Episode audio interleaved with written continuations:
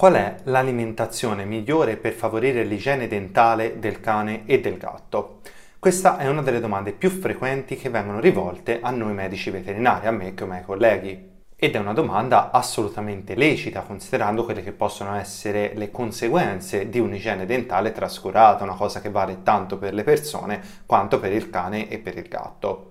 Sull'igiene dentale dei nostri animali ci sono molte opinioni, ma allo stesso tempo ci sono poche certezze dal punto di vista della letteratura scientifica. Nel video di oggi cercheremo di rispondere proprio a questa domanda, cioè qual è l'alimentazione migliore per prevenire i problemi dentali, vedendo che in realtà una risposta precisa ad oggi non la abbiamo. Analizzeremo un po' quella che è la letteratura scientifica disponibile e cercheremo di interpretare quelle che sono le conclusioni che la letteratura scientifica ci fornisce ad oggi, naturalmente naturalmente. Questo perché purtroppo su questo argomento ci sono molte opinioni, ma quando poi uno va a cercare dei riscontri in letteratura trova abbastanza poco.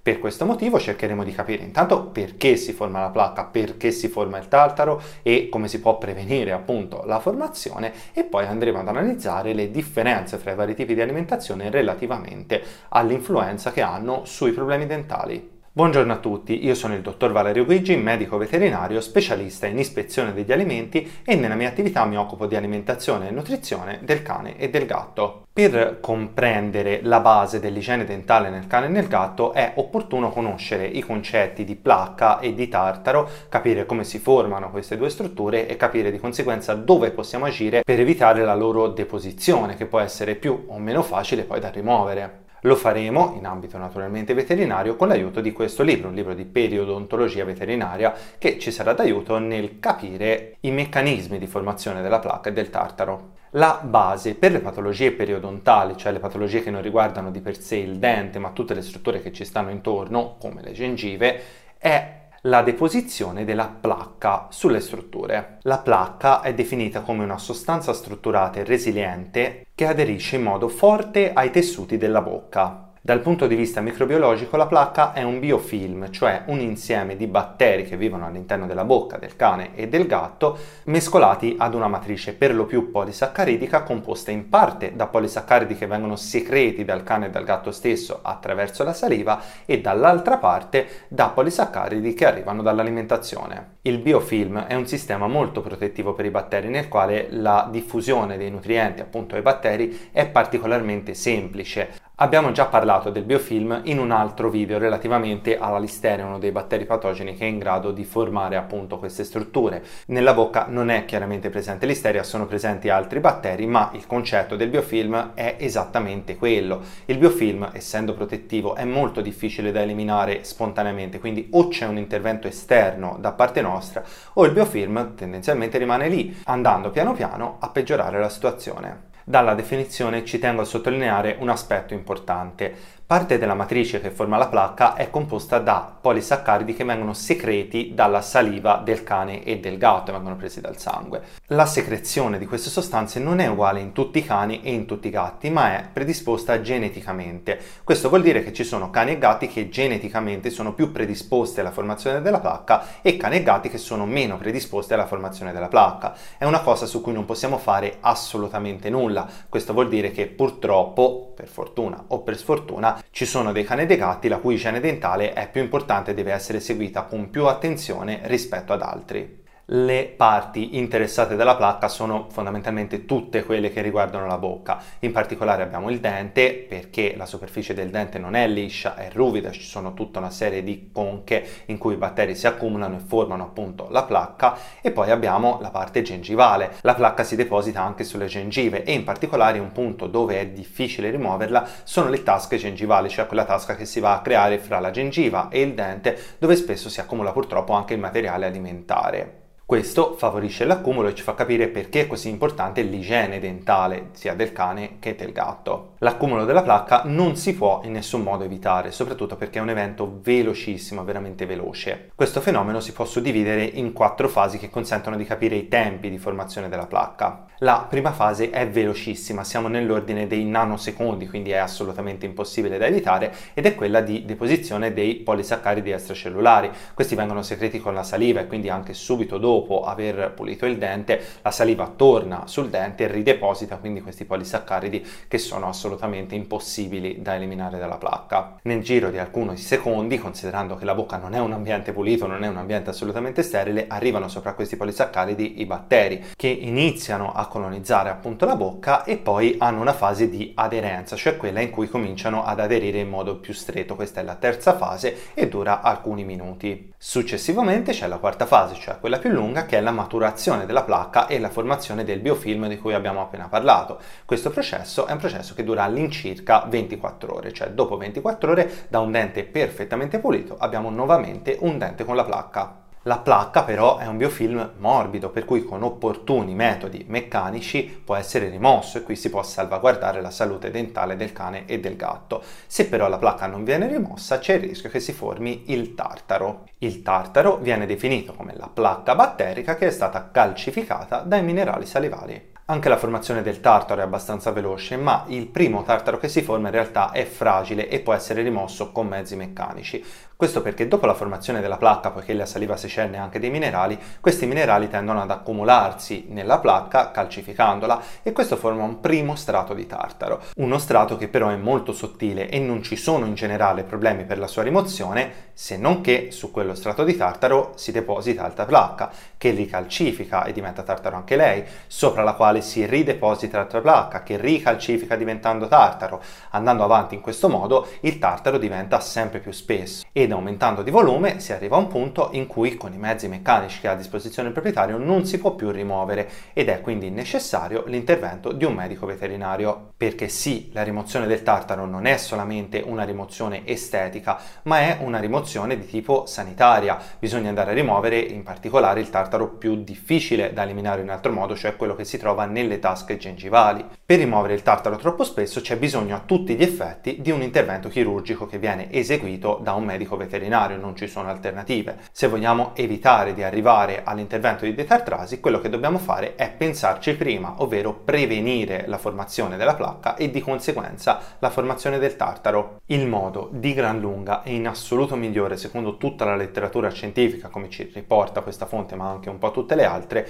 è utilizzare lo spazzolino. Esistono vari tipi di spazzolini, sia per cani sia per gatti, che permettono di spazzolare meccanicamente il dente le setole dello spazzolino hanno un effetto meccanico e permettono di portare via sia la placca che il primo tartaro, quello che abbiamo visto essere molto sottile, con una possibilità di controllo su dove andiamo a strusciare molto importante, perché fondamentalmente siamo noi con il dito che scegliamo dove andare a spazzolare, sappiamo dove abbiamo spazzolato, dove non abbiamo spazzolato e questo permette la migliore pulizia in assoluto dei denti sia nel cane che nel gatto. L'utilizzo dello spazzolino risulta quindi assolutamente il modo migliore per salvaguardare l'igiene dentale del cane e del gatto, non ci sono altri metodi come lo spazzolino. Il problema, qualcuno ci avrà sicuramente già pensato, è che il mio cane o il mio gatto eh, non si vuole far spazzolare. Se in particolare i gatti non si sono abituati da piccoli allo spazzolamento della bocca, è molto difficile abituarli allo spazzolino e questo ci costringe ad utilizzare dei metodi alternativi per la rimozione della placca e del tartaro.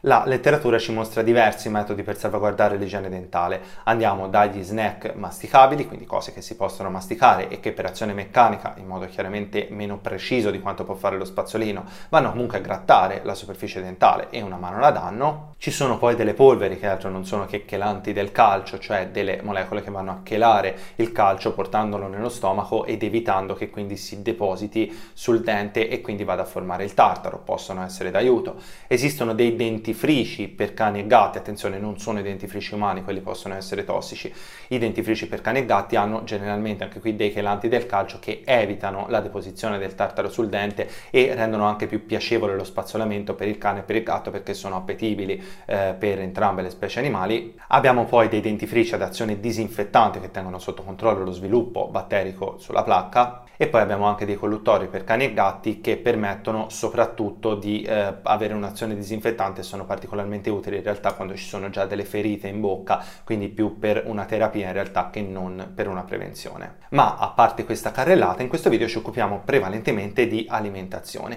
e cerchiamo di capire come l'alimentazione, cioè quello che il cane o il gatto mangia tutti i giorni, possa agire in positivo o in negativo sullo sviluppo della placca e poi del tartaro. Ed iniziamo dall'analizzare un'affermazione molto comune, cioè quella secondo la quale i croccantini puliscono i denti, l'umido li sporca. È vera questa affermazione? In realtà cercando in letteratura scientifica non si trova mai un'affermazione di questo tipo, tranne per alcuni specifici e peraltro poco diffusi croccantini che sono i croccantini dentali, ma di questo parleremo più avanti. Per la maggior parte dei croccantini, per la quasi totalità dei croccantini che può mangiare il vostro cane o il vostro gatto, non è assolutamente dimostrato che i croccantini puliscano i denti mentre l'umido li sporca. Ad onor del vero esistono però degli studi scientifici dove si mostra che i croccantini hanno un effetto migliore di mantenimento della pulizia dentale rispetto all'alimentazione umida. Questo è uno studio ad esempio molto ampio in cui si mostra che i cani e i gatti che erano alimentati con il solo secco avevano un'incidenza minore delle patologie dentali rispetto a quelli che erano alimentati solamente con alimentazione umida. Tuttavia a fianco di questo studio ce ne sono altri come ad esempio questo in cui le differenze fra chi veniva alimentato con il secco e chi veniva alimentato con l'umido non erano particolarmente significative. In questo studio insomma l'incidenza era simile simile tra chi mangiava il secco e chi mangiava altri tipi di alimentazione. E quindi se due studi ci danno delle informazioni contrastanti, chi ha ragione? Nella situazione attuale non lo sappiamo, anche perché questi studi entrambi avevano un problema abbastanza fondamentale, non prendevano in considerazione né qual era il secco né qual era l'umido, per cui non prendevano in considerazione la qualità dell'alimento secco e la qualità dell'alimento umido, in particolare quella dell'alimento umido.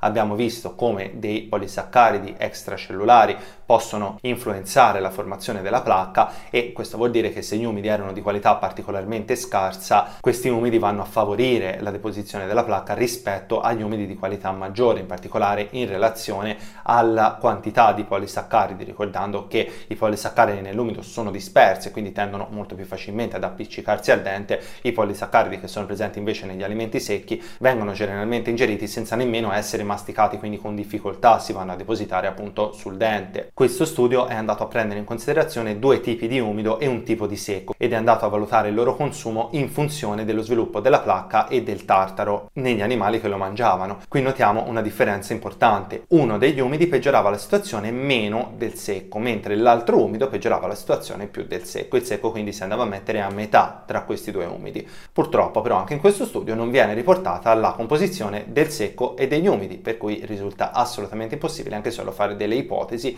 relativamente alla composizione nutrizionale. Ho trovato trovato anche, vi voglio segnalare un ultimo studio in cui venivano valutate le popolazioni batteriche presenti nella bocca di animali che mangiavano il secco e di animali che mangiavano l'umido, considerando che non tutti i batteri sono uguali e che quindi alcuni batteri tendono a peggiorare la situazione dell'igiene dentale, altri batteri tendono a peggiorarla un po' meno, quantomeno.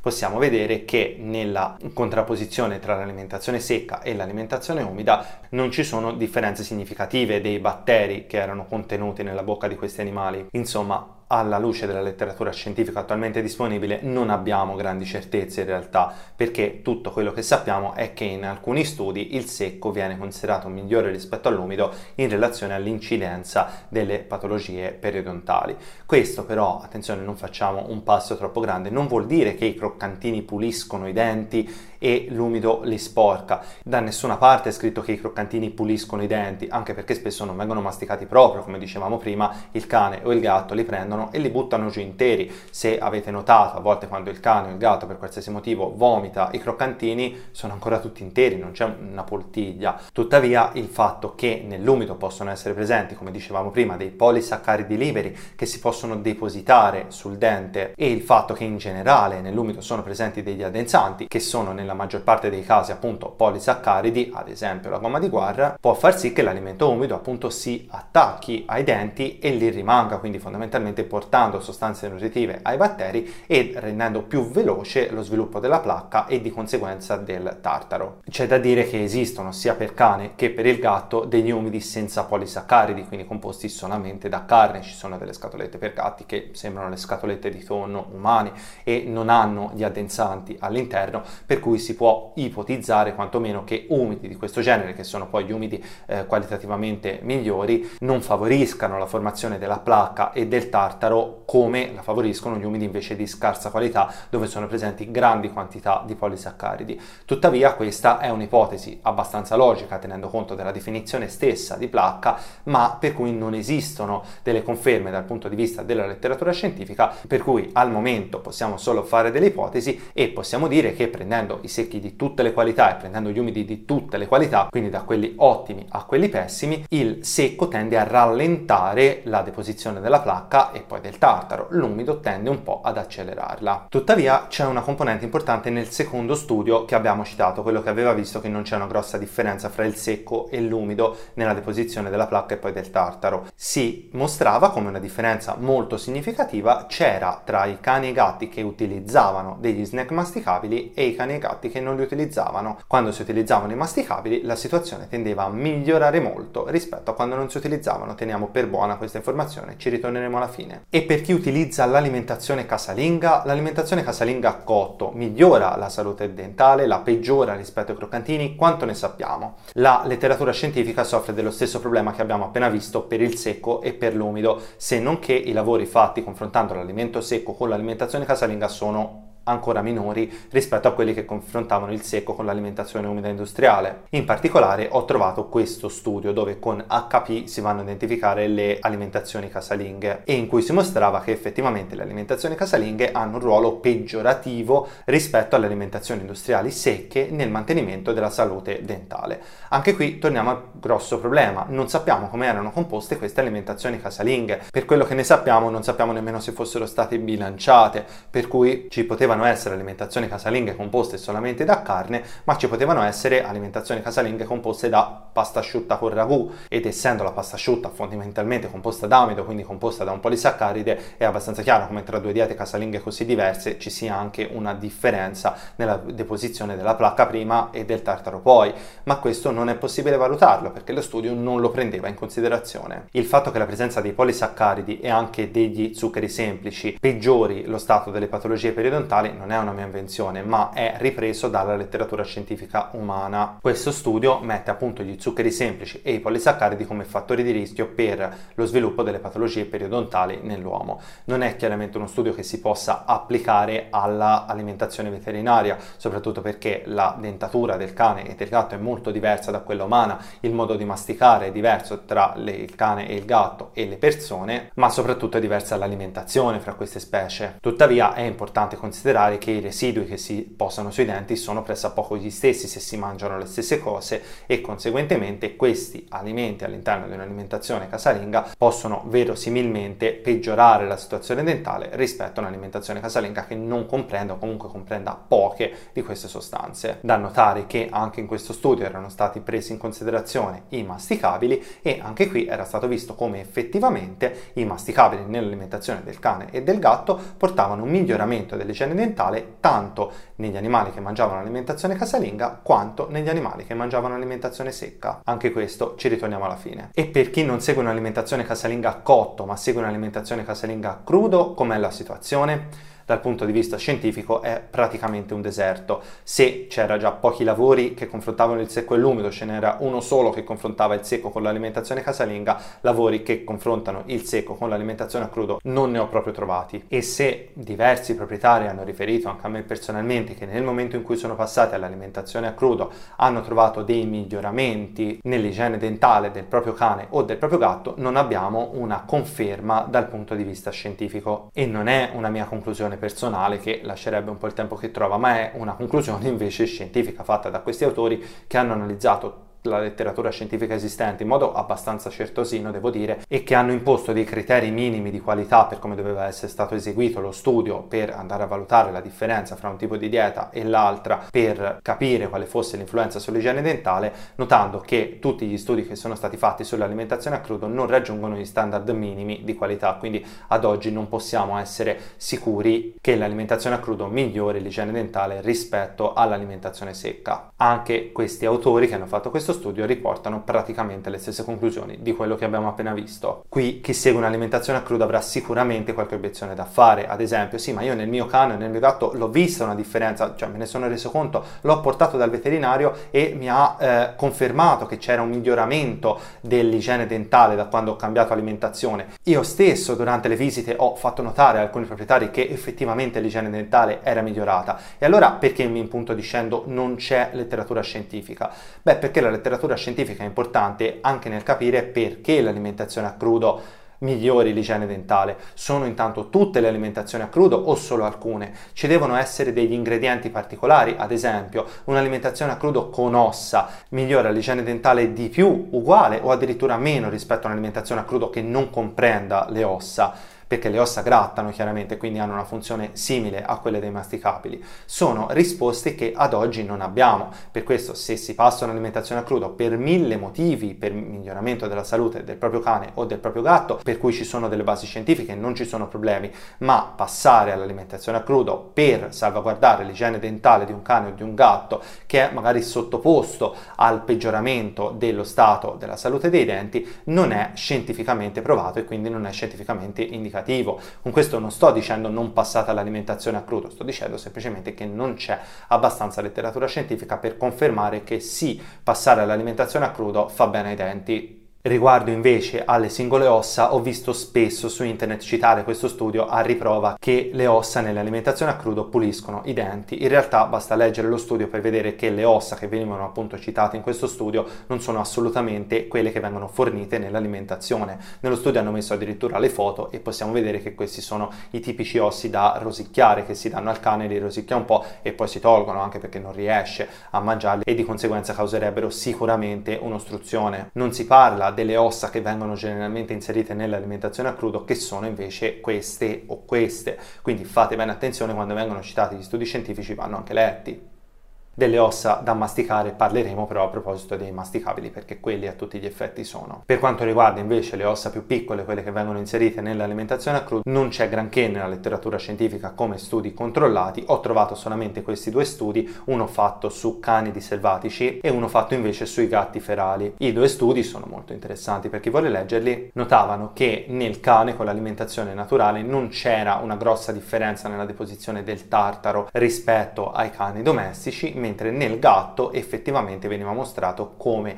c'è una riduzione della quantità di tartaro rispetto ai gatti domestici che mangiano in generale tutti i tipi di alimentazione, a mostrare come sia possibile che mangiare l'alimentazione in natura del gatto, quindi le piccole prede, possa essere vantaggioso per mantenere l'igiene dentale. Tuttavia sono cose che vanno prese un po' con le pinze, comunque non sono applicabili all'alimentazione a crudo che viene fatta in casa, che non è composta da topi, passeri e lucertole, ma è composta da alimenti diversi che vengono messi all'interno della ciotola, quindi non possiamo estendere così tanto i risultati di questo studio. E comunque sia la letteratura scientifica attuale, quel poco che c'è, non ci permette di parlare tanto di alimentazione a crudo nel mantenimento dell'igiene dentale, ma al massimo solamente di una sua parte, cioè la presenza appunto delle ossa. Un'alimentazione a crudo senza ossa, come dicevamo prima, ha o non ha lo stesso effetto di un'alimentazione a crudo con ossa? Per questo purtroppo non c'è una letteratura scientifica per cui poter dare ad oggi una risposta. E quindi, concludendo l'argomento, c'è un'alimentazione migliore che permette di salvaguardare l'igiene dentale del cane e del gatto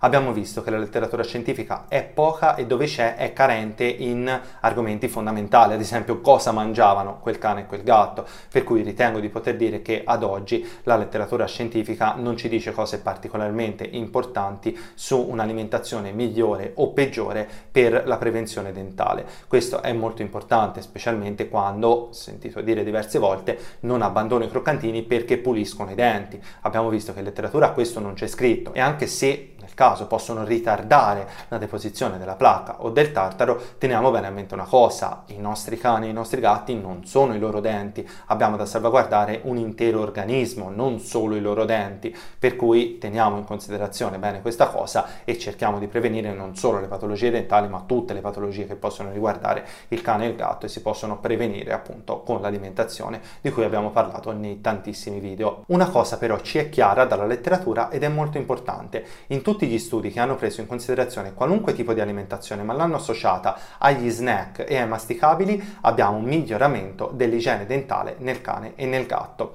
Per cui, tornando un po' indietro, lo spazzolino è, abbiamo visto, il metodo in assoluto migliore per pulire i denti al cane e al gatto, ma quando questo non si può utilizzare, per motivi vari, è opportuno utilizzare i masticabili per salvaguardare meglio di qualunque tipo di alimentazione, compresa l'alimentazione secca, la salute dentale del cane e del gatto. Eh sì, ma di masticabili ce ne sono parecchi, sono tutti uguali, ce ne sono alcuni che funzionano di più e alcuni che funzionano meno. Come ci dobbiamo porre, cosa dobbiamo acquistare? È una domanda molto interessante la cui risposta passa dall'analisi di ogni singola categoria di snack e di masticabile che si trova sul mercato per il cane e per il gatto. Non lo facciamo oggi, lo faremo nel prossimo video andando ad analizzare i vari prodotti disponibili e cercando di capire quali sono i vantaggi e gli svantaggi di ogni categoria di prodotto per capire cosa scegliere per salvaguardare al meglio l'igiene dentale del vostro cane e del vostro gatto. Voi che cosa ne pensate? Avete mai cambiato alimentazione? Avete visto una differenza significativa nell'alimentazione del vostro cane o del vostro gatto per quanto riguarda l'igiene dentale? Come curate l'igiene dentale del vostro cane o del vostro gatto? Fatemelo sapere qui sotto nei commenti di YouTube oppure potete farmelo sapere nel mia pagina Facebook Valerio Guigi. Io vi ricordo che se siete interessati a una consulenza nutrizionale, una visita veterinaria o una dieta casalinga formulata direttamente da me, trovate tutti i recapiti qui sotto nella descrizione del video. E detto questo io vi saluto e noi ci vediamo al prossimo video.